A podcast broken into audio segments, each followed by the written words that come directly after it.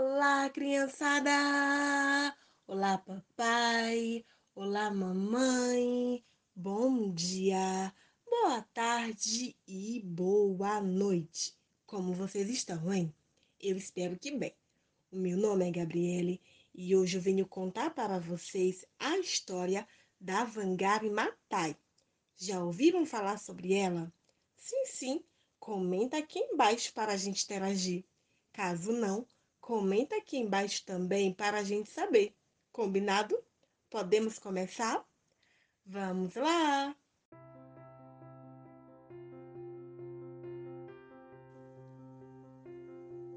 Era uma vez uma menina chamada Vangari Matai.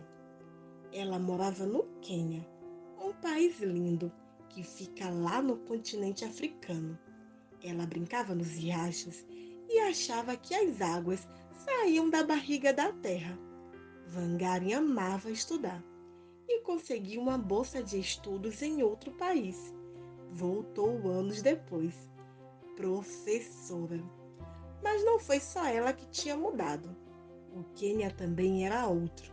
No entorno do seu vilarejo, a natureza tinha sido destruída. Os riachos tinham secado e a correnteza estava desaparecendo. Vangari ficou devastada. Sentiu em seu coração que precisava fazer alguma coisa.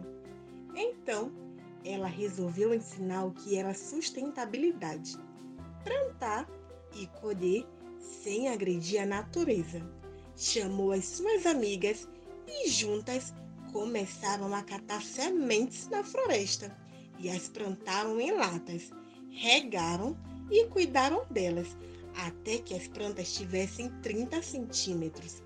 Depois, plantaram as mudas em seus quintais. O que tinha começado apenas com algumas mulheres se transformou em um exército de mães que plantaram muitas árvores.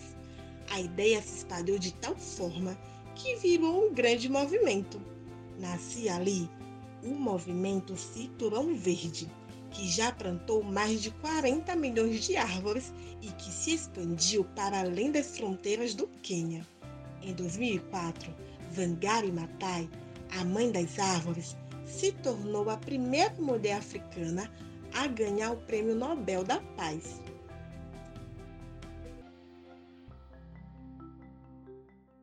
Muito legal, não é? Eu adorei. Espero que vocês também. E aí, vocês já plantaram alguma árvore ou plantas? Que tal começar? Um beijão e até a próxima!